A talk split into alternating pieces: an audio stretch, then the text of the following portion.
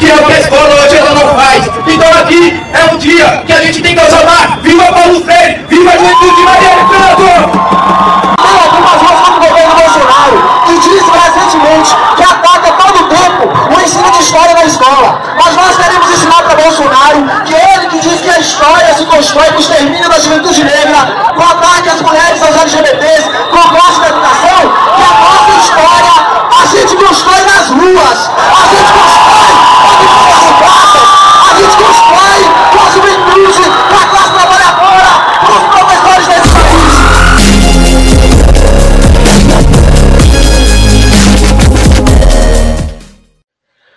Bom dia, boa tarde, boa noite, meus ouvintes. Espero que vocês estejam muito bem nessa noite, nesse dia.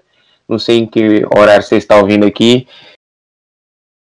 A gente trouxe aqui uma convidada especial e um tema super importante é, que, que está em alta no momento, né? Que com essas voltas aulas que está acontecendo em muitos estados aí, é, aqui a gente vai debater sobre a luta estudantil em defesa da educação pública, né, de qualidade, e como mais de 70% do, dos alunos que existem no Brasil, é, quando a gente vai falar de educação, a gente tem que falar de educação pública, porque quase 70% dos alunos efetivos que tem vêm da escola pública. Então, é por isso que a gente escolheu para falar disso.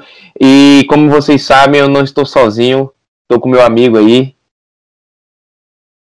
Salve, salve, galera! Bem-vindos e bem-vindas e bem-vindes ao nosso podcast Ação Dialógica. Mais um episódio importantíssimo aqui para a gente dialogar, para a gente conversar sobre. Né? E o tema de hoje é, te é que é a luta estudantil em defesa da educação pública básica. É um tema muito importante, como Israel disse, crucial assim para qualquer debate de educação, sobretudo porque a gente costuma né, pensar como protagonistas os educadores e as educadoras quando se trata de educação, mas é preciso também pensar os estudantes como esses sujeitos protagonistas e hoje a gente está com uma convidada que faz jus à questão. Então sejam bem-vindos, bem-vindas e bem-vindos. Oi, oi.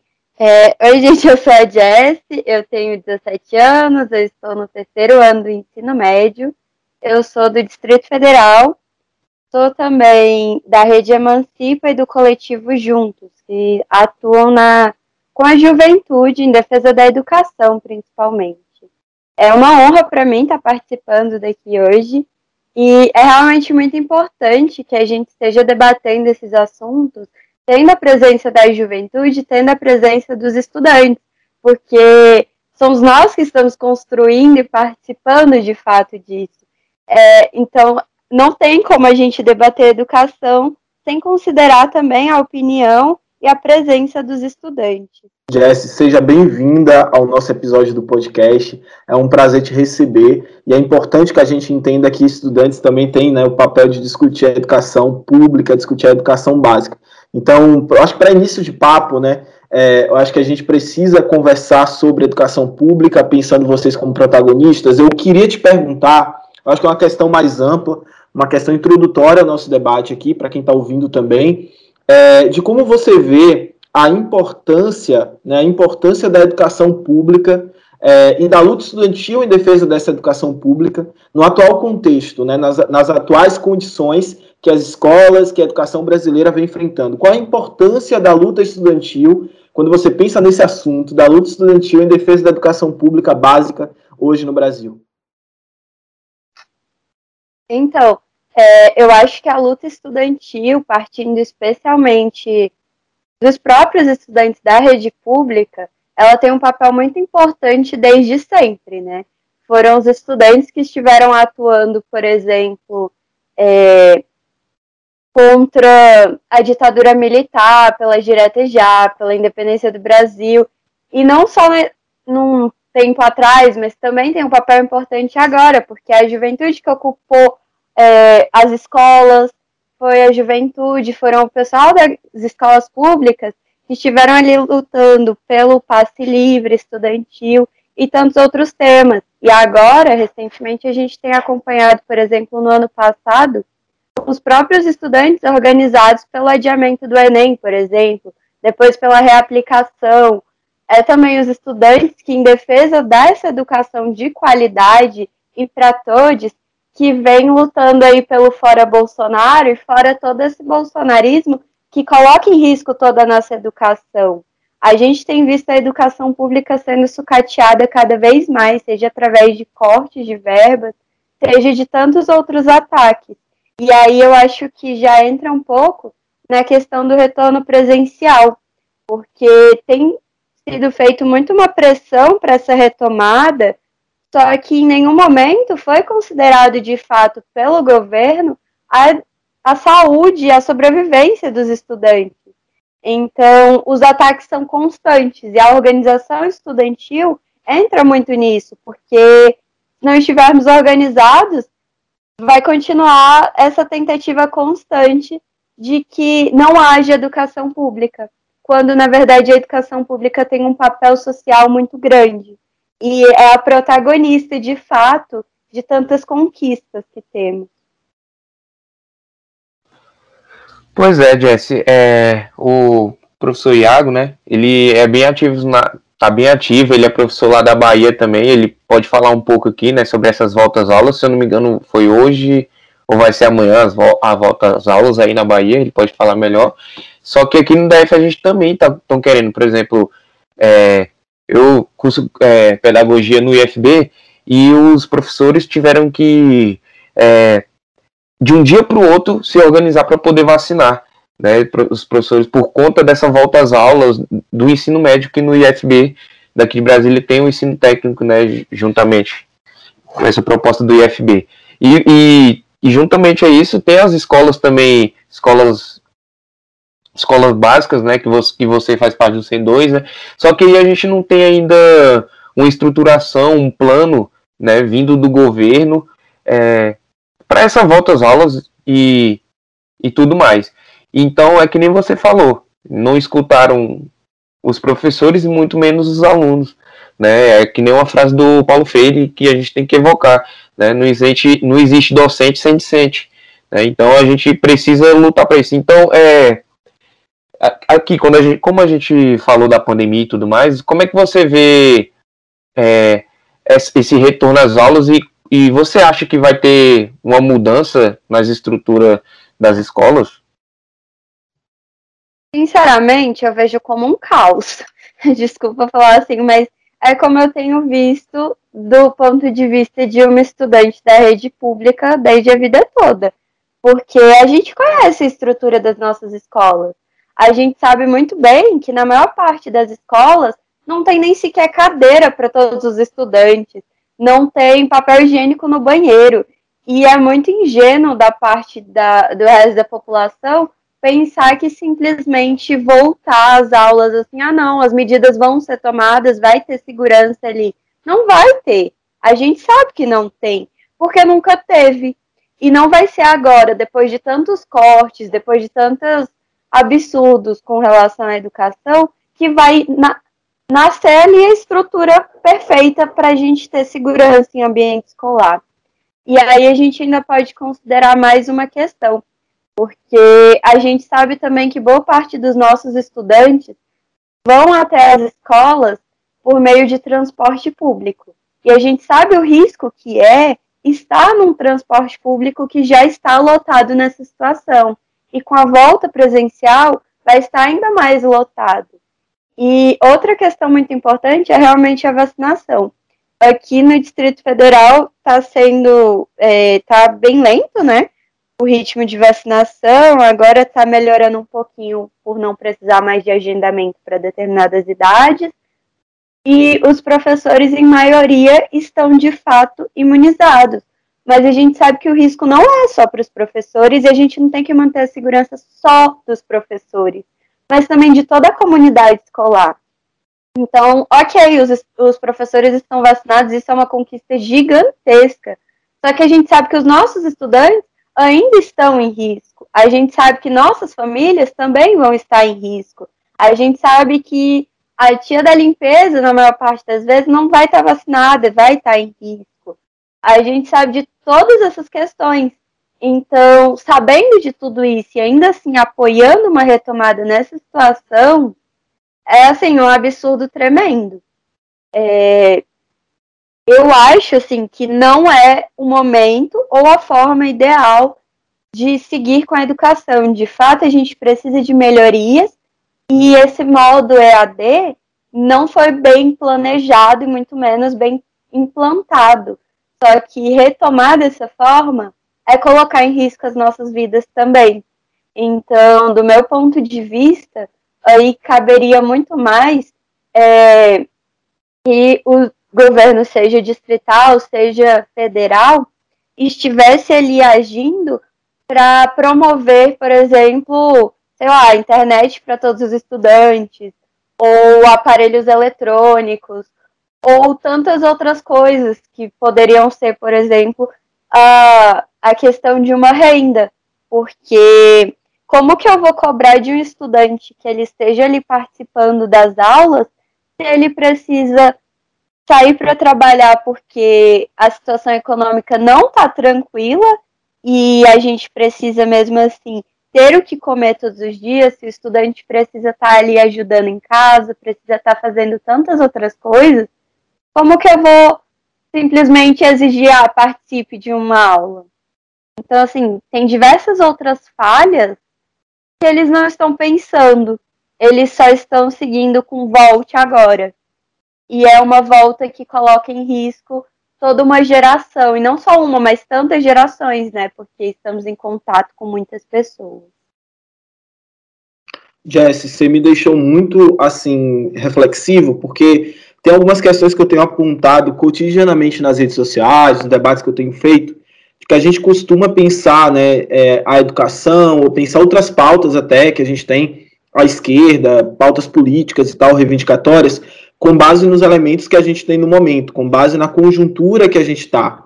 Então, por exemplo, a gente passou a pensar a educação com as demandas apresentadas pela pandemia, como você muito bem colocou, a questão das estruturas das escolas, da segurança, de garantir, por exemplo, é, o alimento básico desses estudantes. Muitos, eu tenho muitos alunos e alunas que saíram da escola, ou pelo menos estão cursando com, com certo, certos obstáculos, porque precisam também trabalhar para ajudar nas contas de casa. Então, além da própria pandemia em si, além da, da própria é, crise epidemiológica, né, pandêmica, a gente também vivencia é, uma conjuntura de crise econômica e social passada para conta da classe trabalhadora. Então, os alimentos estão muito caros, a energia elétrica está muito cara, né, gás de cozinha está muito caro, está tudo muito caro, o salário muito enxuto, que mal dá para pagar essas contas, muita gente é, na vida informalizada, então, um trabalho informalizado, no processo de uberização também dessas relações de trabalho, enfim, diversos obstáculos. Então, a gente tem pensado a educação é, a partir das demandas apresentadas nessa conjuntura. Só que, ao mesmo tempo, é, a questão da reforma das escolas, por exemplo, ela é uma questão histórica dos, do movimento de educação e defesa da educação pública, né? de professores, dos movimentos estudantis, de todo mundo. Então, a, a, a gente tem algumas pautas que, se tivessem sido atendidas antes, antes mesmo da pandemia, a gente talvez não estaria tão preocupado com a volta às aulas presenciais. Né? É, então a gente pensa, pô, é, tem escolas que não tem banheiro, né? O que, se, que tem banheiro, mas não tem água encanada. Então a gente tem dados aí de que mais de 10 mil escolas no Brasil sequer tem água limpa tratada. A gente tem situações de alunos é, ter que pegar, por exemplo, água com um copo num balde para poder beber água, de bebedouros que são modelos antigos, que a, a água sai suja, né, não, que não tem um processo de manutenção nessas escolas, enfim, diversos problemas e problemas que os movimentos estudantis, é, que o movimento de defesa da educação pública já apontava antes mesmo da pandemia. Então a gente veio para reflexão, pô, se de fato esses governos que usam o argumento de que tem que reabrir escolas, é, porque tem, os alunos estão é, tendo dificuldade de aprendizado é, e que os professores é, é que fazem reivindicações para que não se abra presencialmente por conta da pandemia não está nem aí para a educação e que eles que estão, que são argumentos falaciosos, porque a real é que as pautas da educação né, sempre estiveram aí na agenda dos movimentos sociais, dos movimentos estudantis.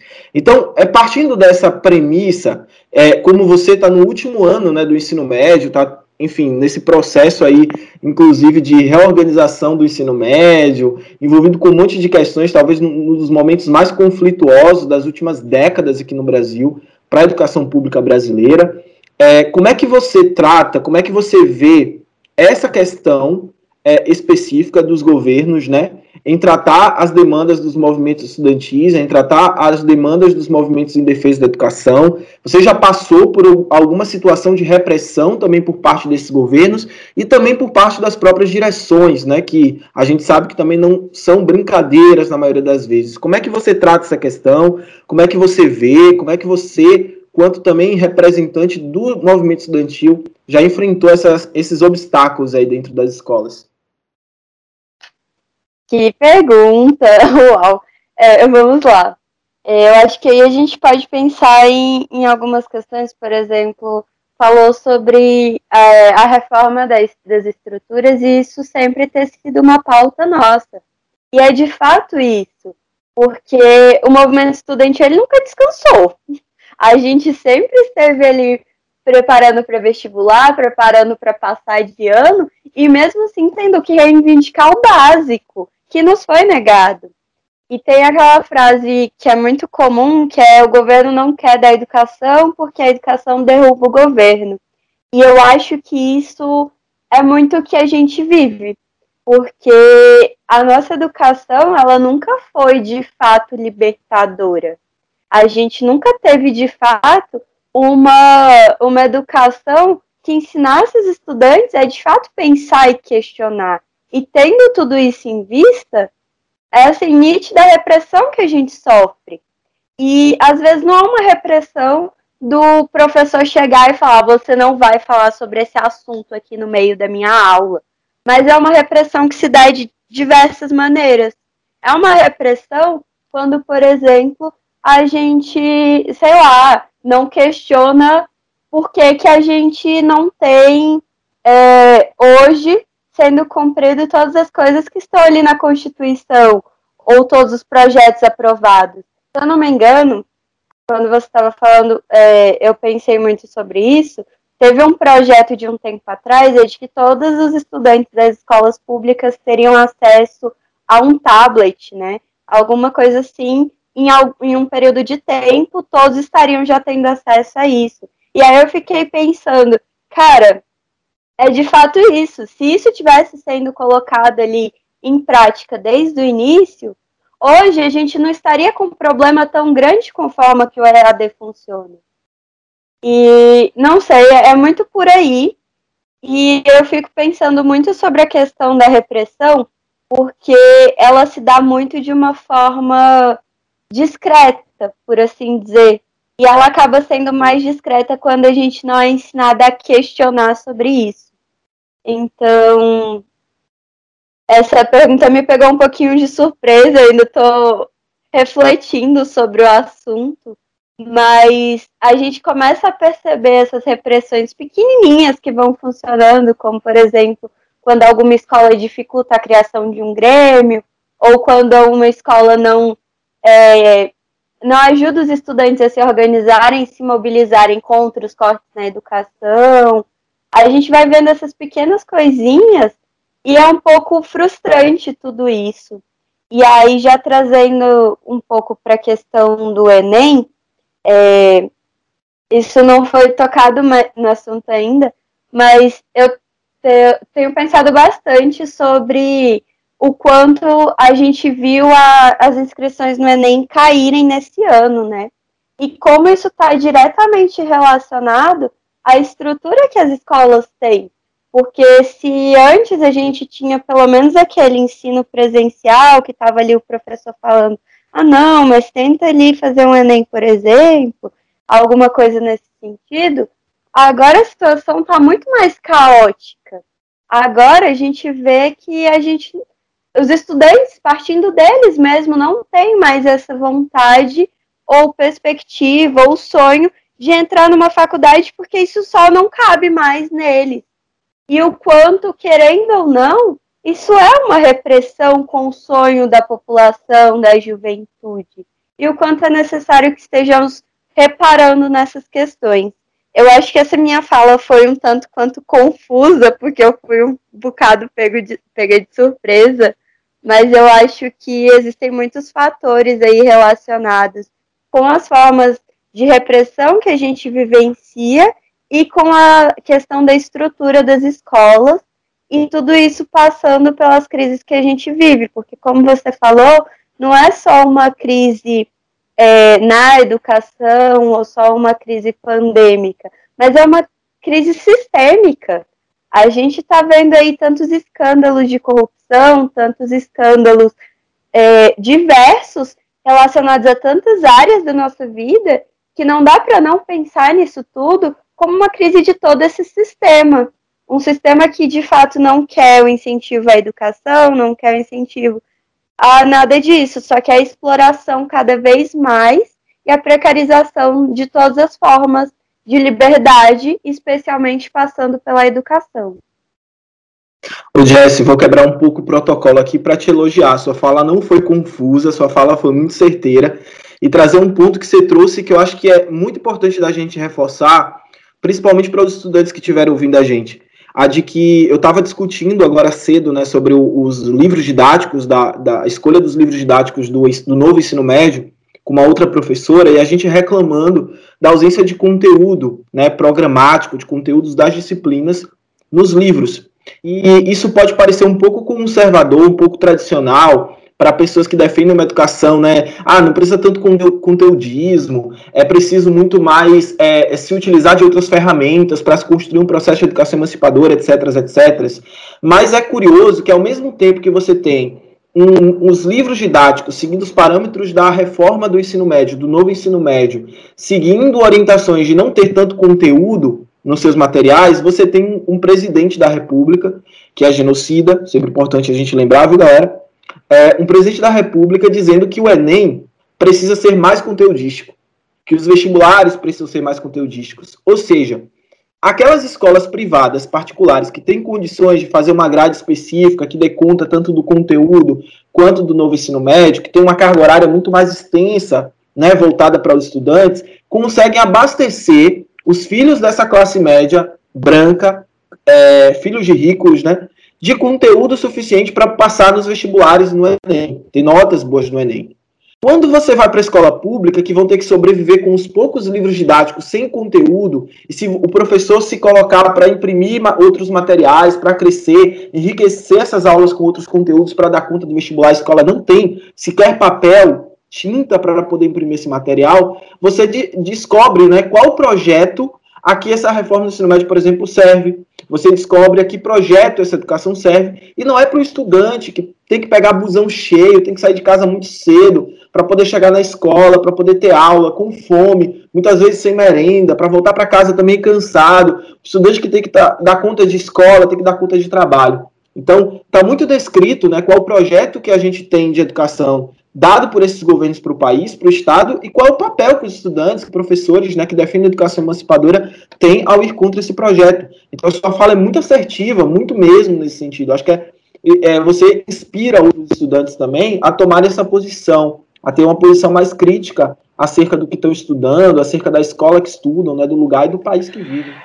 Muito bom, muito bom. Eu vou junto com o Iago aqui, com o professor Iago, é, sua, sua fala foi muito assertiva mesmo, é, botando todos os pingos no is que ainda faltam, né? É, e é muito bom a gente, é, na nossa praxe, como professor é, e futuro professor eu, é, a gente tem como premissa essa educação libertadora e tudo mais, e é muito bom ver que tem alunos, Jess, como você, com esse, com esse pensamento crítico, né, que que foge da, da caixinha ali de daqueles conteúdos programáticos, né, que é só matemática, só daquela decoreba que a gente vê muito nas escolas.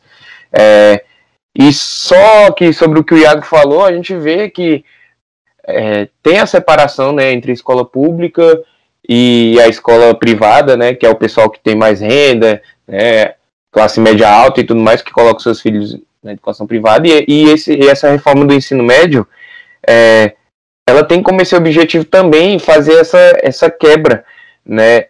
Como, por exemplo, os alunos que estão na escola pública são aqueles alunos é, que de renda baixa, né? São aqueles alunos que precisam de maior amparo é, do governo, né? Do estado.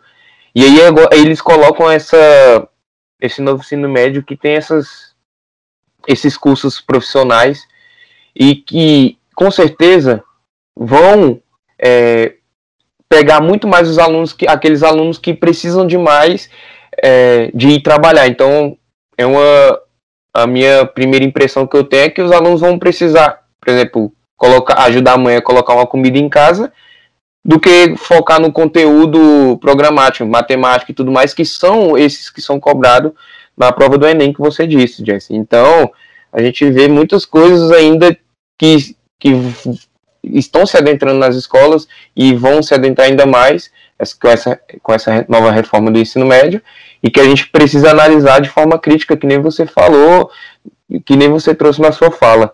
É, e com tudo isso que a gente falou, é, eu queria fazer uma pergunta sobre como, é, como você vê os obstáculos é, que, você, é, que, a gente, que você vai encontrar, né, que a gente se encontra, é, como se, organ, em, se organizar diariamente nas escolas. É, não, não sei você, mas eu, no, na minha, enquanto eu era aluno de escola básica, eu não, nunca ouvi falar de, de grêmio, instâncias de, de direitos que o aluno tem nas escolas. É, isso eu vejo como um obstáculo. Você também vê como isso? E qual a importância do Grêmio que você pode trazer para nós aqui dentro da escola? Primeiramente, muito obrigada. Eu fico um pouquinho emocionada com os elogios. É, comentando rapidinho sobre o que falaram agora, essa questão do ensino médio é de fato essa, esse rompimento de chances que a gente tem, porque é realmente uma questão assim, que, gente, é de pedir socorro. E é um socorro que a gente está pedindo lá desde quando foi apresentada esse projeto de lei. Desde 2000 e, o quê? 2016, 2017, a gente está se organizando e está dizendo, cara, não é isso que tem que ser feito. Não é dessa forma que a gente melhora uma educação. Isso daqui só está favorecendo o mesmo grupinho de sempre que é essas pessoas que, como foi comentado, têm os privilégios ali de classe, privilégio de raça, tantos outros privilégios. E eu acho que isso tem sido cada vez mais evidenciado, esses privilégios e diferenças entre a rede privada e a pública. A gente viu que enquanto, por exemplo, aqui no Distrito Federal, a gente passou uns dois, três meses sem ter nenhuma perspectiva de o que, que a gente vai fazer com a educação quando a gente teve aí a necessidade de um isolamento social. Enquanto o EAD já foi pego como um oportunismo, como uma elitização do ensino lá pela rede particular, que no seu primeiro momento, não, nossos estudantes, nossos professores, a gente tem como promover isso daqui a gente vai continuar estudando. Enquanto os nossos estudantes da rede pública estavam ali como que eu vou sobreviver nessa situação. Então, eu acho que vai muito por aí essa questão dos obstáculos que a gente vê agora. A gente vê essa dificuldade porque as escolas, mais do que nunca, vão ser simplesmente para formar uma classe trabalhadora. A gente vê a questão da crise econômica cada vez mais profunda. A gente vê a falta de perspectiva de vida, de sonhos a serem alcançados, de conquistas a serem tidas cada vez mais intensas. E daí cria muito uma revolta, uma indignação de fato na, na juventude, porque uma juventude que não é revolucionária, uma juventude que não se revolta, não se rebela, por assim dizer, ela é contraditória com ela mesma, já dizia um grande pensador aí, não sei se pode estar citando dessa forma. E essa organização, ela se dá de diversas maneiras, né? A gente tem, por exemplo, eu vou citar o que eu tenho contato direto. Então, o coletivo Juntos, ele tem essa proposta de, de organizar a indignação que tem na juventude. Então, a gente está presente de diversas maneiras porque a gente não pode deixar que esse tipo de coisa aconteça, não pode se calar. Mas não é só isso. Existem outras formas menos. É, eu não diria partidárias, mas menos, não sei como colocar de fato, mas que não seja somente um coletivo, mas que tenha um outro propósito também. E aí entra a rede Emancipa, que a gente comentou antes de começar a gravação, Porque a Rede Emancipa, ela é de fato isso. Foi ali com a Rede Emancipa que eu tive o contato de organizar minha indignação, de ocupar os meus espaços, de ocupar uma universidade pública, por exemplo. Porque ao mesmo tempo que a Rede Emancipa traz, olha, eu te ofereço, na maior parte dos estados, um sábado aqui da gente estudando e da gente debatendo os assuntos. Mas não é só isso. Eu também estou te trazendo uma perspectiva, uma, um olhar social, uma educação pública popular e libertadora.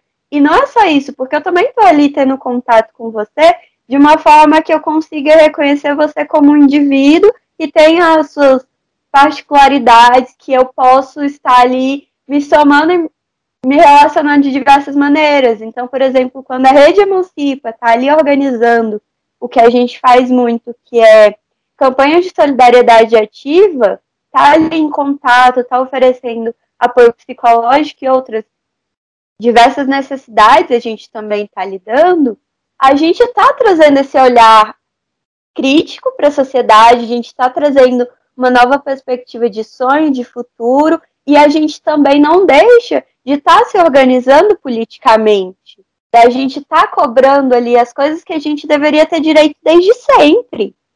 Então, é de fato por aí. E aí o Grêmio, ele entra muito nisso, é, porque é a auto-organização dos estudantes, né? Então, se os estudantes, eles mesmos, sentam ali e se organizam, olha o poder que isso tem, olha a força que isso tem. Porque não tem ninguém mais revolucionário aí nesse mundo do que os estudantes. Assim, o meu ponto de vista é muito por aí.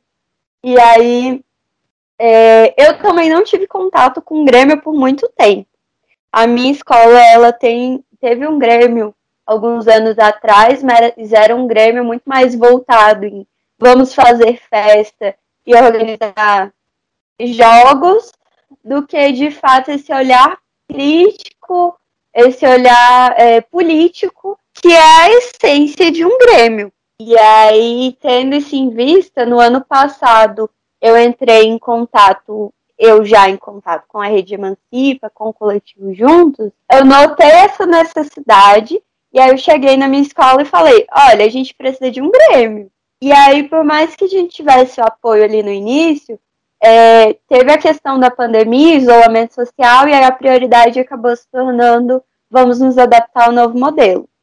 Só que aí, quando foi nesse ano, é, eu conversando com outros estudantes, com a galera do Emancipa, com a galera do Juntos, a gente percebeu que não dava para a gente esperar mais, porque o Grêmio ele também tem o papel de, nessa situação pandêmica, crises diversas que vivenciamos, também trazer esse olhar, trazer essa nova perspectiva, trazer essa organização que é necessária.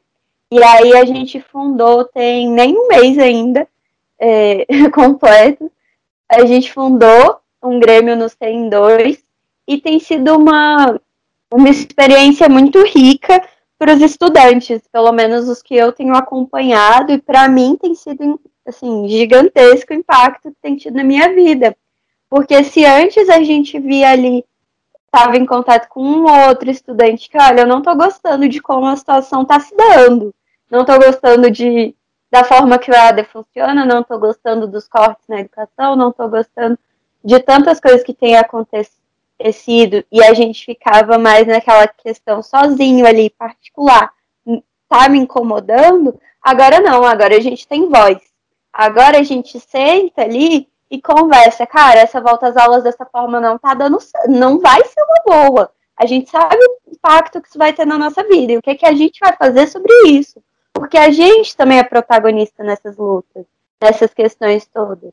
E aí eu vou falar do, do Grêmio que eu participo, né? A gente se somou a uma baixa assinada do coletivo Juntos e da Rede Emancipa também, contra a volta presencial das aulas, e a gente está organizando atos simbólicos, porque é necessário que a gente esteja organizado e que a gente coloque a nossa opinião, porque tudo isso tem sido, por muito tempo, vem sendo só jogado para gente, né? É simplesmente vem uma, uma ordem maior, por assim dizer, bem entre aspas, e fala: olha, vocês vão voltar. Olha, o EAD vai se dar dessa forma. Olha, as coisas são dessa forma e a gente só aceita. Mas não, a gente está aqui para questionar. E se a gente vai participar tão ativamente disso, porque somos nós que vamos estar ali enfrentando transporte público, indo para as escolas, passando tanto tempo naquele ambiente que muitas vezes não é nem sequer ventilado, e depois vai vir para casa, vai correr o risco de contaminar nossas famílias, por que, que isso não está sendo debatido com a gente? Por que, que não foi chamada aí uma assembleia é, em cada escola para a gente de fato debater e apontar os pontos positivos, negativos, os riscos ou as questões todas sobre o assunto? E aí agora a gente questiona isso para nossa escola. A gente tem esse poder, a gente tem essa voz de chegar, sentar e falar, olha, dessa forma não tá legal, o que, que a gente vai fazer? Então, eu acho que a organização ela se dá de diversas maneiras. E uma das formas mais comum é você entrando em contato com as pessoas. Então, se você está ali indignado com alguma coisa que está acontecendo na sua escola, no seu estado, ou no país mesmo, procura alguém que está também indignado. E é juntando de um em um que a gente faz o que a gente faz. É juntando de pouquinho em pouquinho as pessoas que se tornam essa grande multidão que a gente tem feito aí tantos atos nacionais pelo Fora Bolsonaro, em defesa da educação, em defesa da saúde, em defesa de tantas questões, pautas que são urgentes para gente. É, ou às vezes a gente não vai conseguir puxar um ato nacional, mas, poxa, será que não tem é, já um papel muito importante eu juntar ali com outros estudantes, olha, a gente não gosta de tal forma que as coisas são organizadas nessa escola, tentar conversar e criar um grêmio, ou pelo menos alguma assembleia que converse com os estudantes também, porque se a gente é tão importante, se educação não faz sem os próprios estudantes, então a gente tem que também estar tá dando nossa voz, nossa opinião, e não só aceitando as coisas ou só guardando no coração uma indignação. As coisas têm que ser verbalizadas e a gente tem a nossa voz para fazer isso. Muito bom, Jess. Você acabou de dar aulas e aulas aqui para o pessoal. É, quando você estava falando, eu não tenho como não associar com os meus alunos e alunas e também com o que está acontecendo aqui na Bahia, né? É, a gente teve um anúncio do retorno das aulas presenciais, né? Também. E isso gerou uma indignação muito grande, não só na classe de professores, né, no conjunto dos professores, quanto também de pais, mães e de estudantes. Eu, particularmente, nunca tinha visto, por exemplo, tantos estudantes se posicionando politicamente em relação à posição do governo e utilizando as redes sociais para isso. Então, eu vi surgir páginas de coletivos estudantis, eu vi surgir páginas de críticas, eu vi é, ter movimentação, eu vi a galera criando TikTok, criando rios, é, se mobilizando mesmo, sabe? Isso, para mim, foi muito importante. Eu acho que o que falta para essa indignação, né, é o lema, inclusive, do coletivo que você faz parte, que é organizar a indignação. E essa organização ela parte sobretudo disso que você coloca. Eu acho que da aproximação de coletivos, de até mesmo de partidos, de movimentos que não sejam necessariamente partidários. Essa auto-organização dos estudantes é fundamental, porque veja, decisões que precisavam ser tomadas de forma democrática entre os estudantes, professores, pais, mães, comunidade escolar como um todo e o governo são tomadas de cima para baixo. Né? O governo toma, passa a agenda e obriga as escolas a seguirem. Então isso demonstra a fragilidade do sistema de participação também de gestão democrática dentro desses espaços escolares. Então, os estudantes eles não têm oportunidade de falar, não são dadas a, a, a possibilidade desses estudantes participarem da formulação das políticas de educação. Então, você tem é, projetos é, macroestruturais da política, como a reforma do ensino médio, a BNCC, né, que foram votadas, discutidas e votadas por uma, um conjunto ali de pessoas um grupo de pessoas muito pequeno, junto com empresários, obviamente, estudantes e professores não participaram dessas discussões como deveria. E daí a gente pega desprevenido a situação como a que a gente está, onde é, a gente está falando aqui do jogo que envolve a nossa vida, né, a nossa existência, E você tem a ausência de grêmios estudantis dentro das escolas, né? Estudantes que não sabem por onde partir, como construir é, é, a organização para barrar isso. Então você pega todo mundo desprevenido que é favorável para o governo e que é favorável para gestões autoritárias. Então eu queria te fazer uma pergunta muito objetiva, assim, né? Eu acho que é, é nem vai. Eu sei que Israel tem uma pergunta, acho que nem vai demorar muito, mas é como, quais são os obstáculos que você encontrou?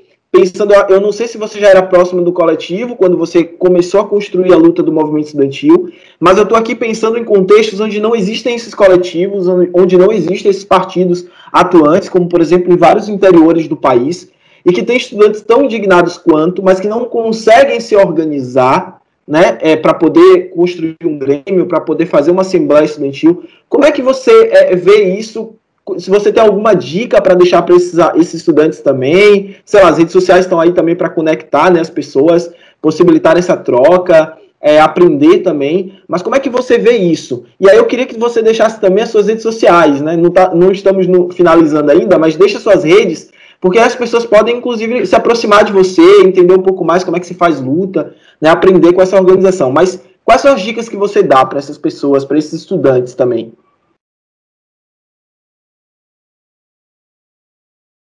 É, a primeira dica eu acho que tem que ser a gente pesquisar. Acho que parte daí. Porque sempre vai ter algo ali perto que a gente não está vendo. Então, por exemplo, mesmo que a pesquisa não seja por redes sociais, chega num professor e pergunta: professor, como que eu faço para mudar alguma coisa que está me incomodando aqui? E o professor vai ter como te ajudar.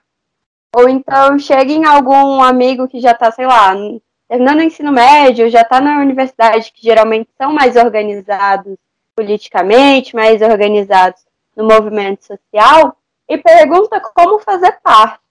E é essa pesquisa de como eu faço que vai direcionar é, na situação particular de cada um. Porque, de fato, nem todos os coletivos vão estar em todos os ambientes. Então, eu acho que vai muito por aí. E uma outra dica muito importante, eu acho que é a gente é, não se prender ao nosso medo pessoal. Assim, claro que é importante ter medo em algumas situações, e isso ajuda a gente a não se meter em problemas, mas às vezes a gente coloca muito como, ai meu Deus, isso vai ser a coisa mais difícil, ou isso vai ser a coisa mais arriscada, e às vezes não é. É, por exemplo, uma dificuldade que eu vejo muito comum, um problema, um empecilho para as pessoas é, putz, eu quero ir num ato, numa manifestação dessa, mas eu tenho medo de como vai ser lá. Eu tenho medo de como vai ser, de como eu vou chegar lá sozinho, de como tantas coisas vão ser lá. E eu falo aqui que é muito tranquilo, gente. Assim, é muito difícil acontecer problemas lá. Eu falo porque eu já participei de algumas, algumas um bocadinho, e quando a gente chega lá, as coisas são bem organizadas. Então, às vezes a gente se prende muito com, ai meu Deus, pode acontecer repressão, policial principalmente, que é o maior medo da maior parte das pessoas, só que em 90% dos casos não vai ter isso.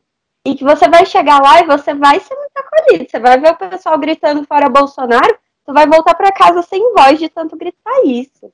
É, e não só em manifestações ou em coletivos, mas se a organização ela é de fato de em pequenos é, espaços também, então uma grande dica é de você entrar em contato e pesquisar com os seus próprios alunos de turma.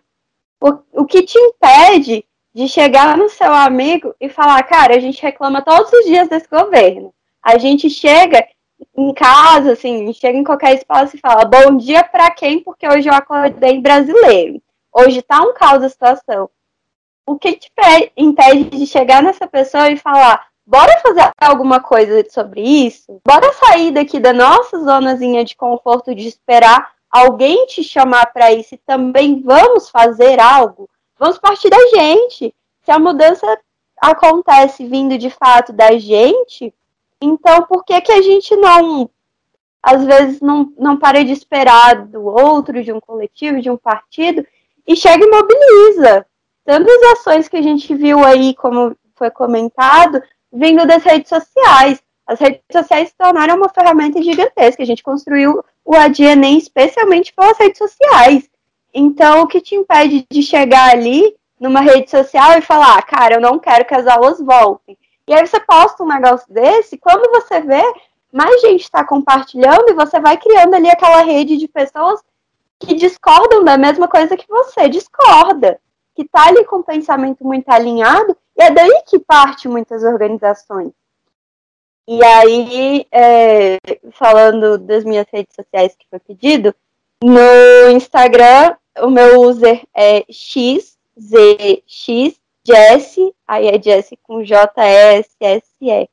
É, parece um pouquinho complicado, mas é só xx Jesse. É bem facinho de encontrar, confie.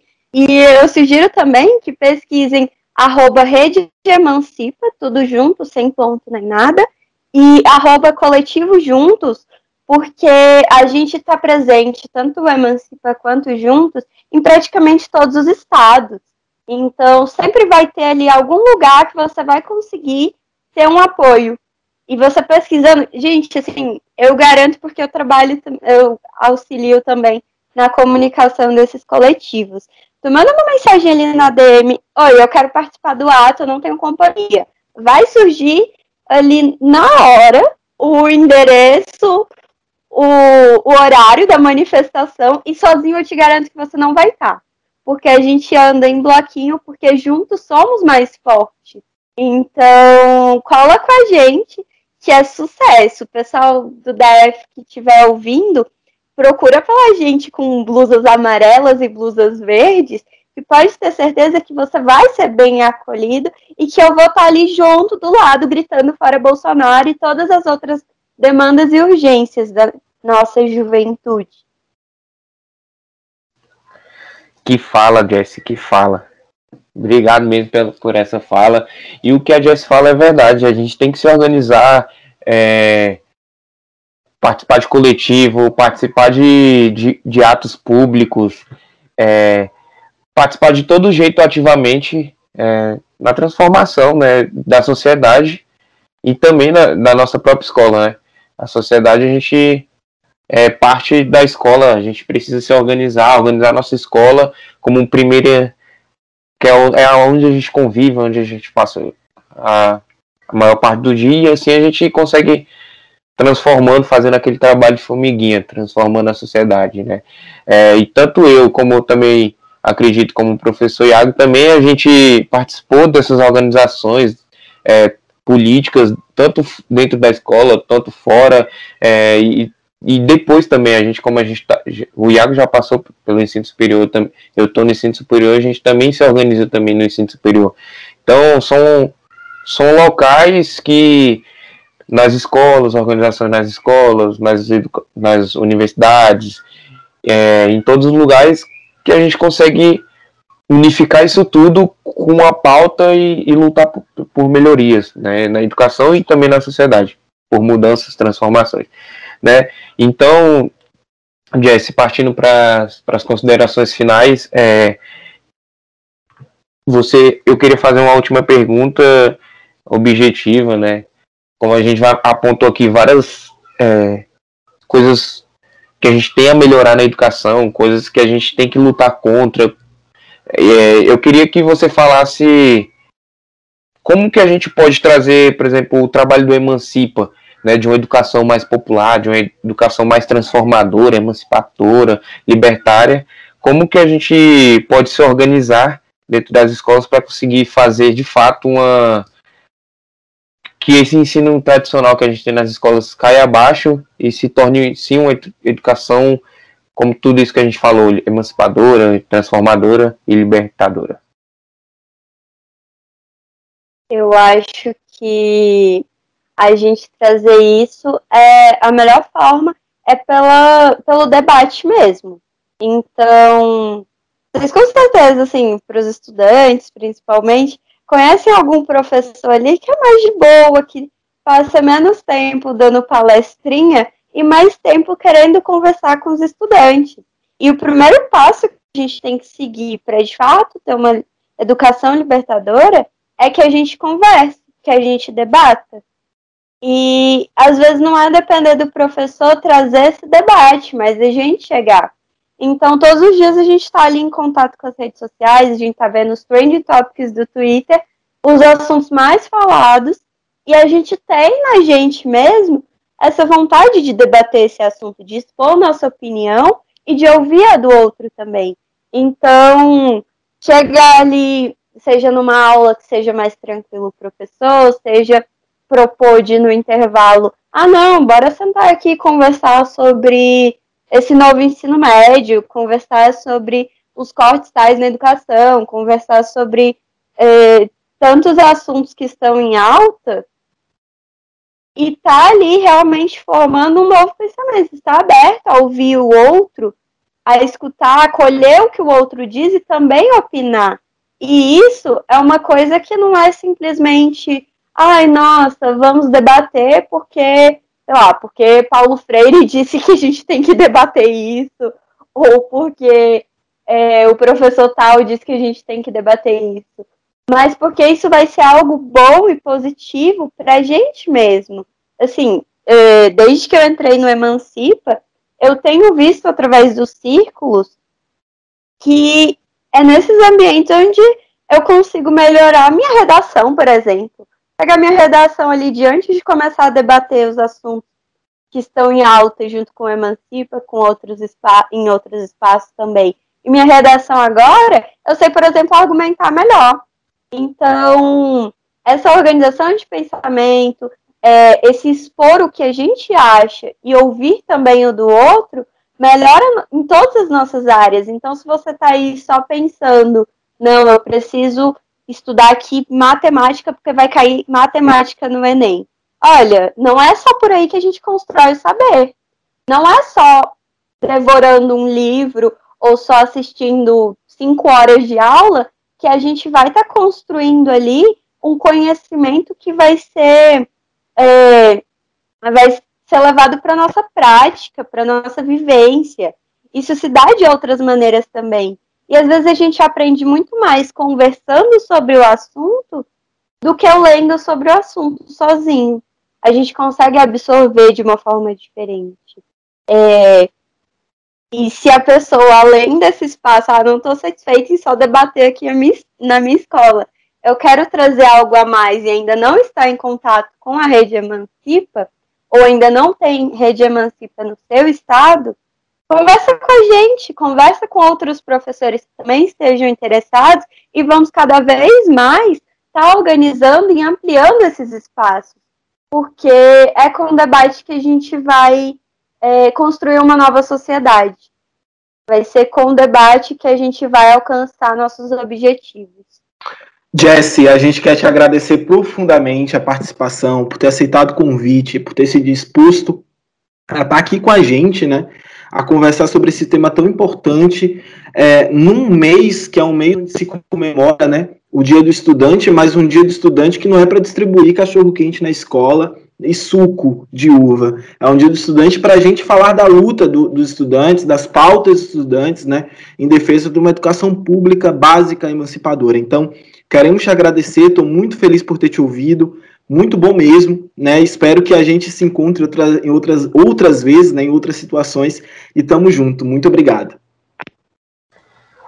É isso, Jesse. Muito obrigado mesmo.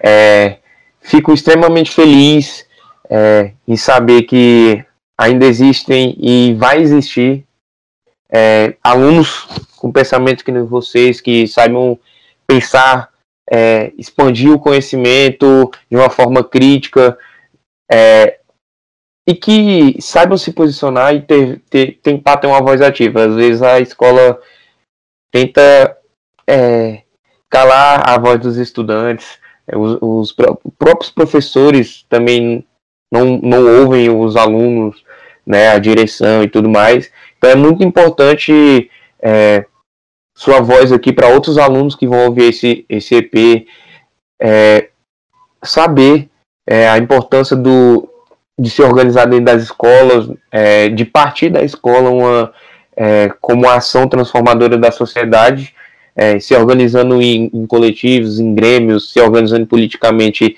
para fazer um ato, para chamar ato, para reivindicar melhorias dentro da própria escola, reivindicar coisas básicas, como você disse, é, ter papel higiênico na, dentro dos banheiros, e são coisas básicas, é, insumos básicos que a gente precisa. Então foi muito bom ter você aqui nós. Muito obrigado mesmo, de verdade. Fiquei muito feliz com esse episódio. Aprendi demais com você. E é isso, gente. É, ouçam os, os outros EPs que a gente já lançou. Tem muito EP aí, massa.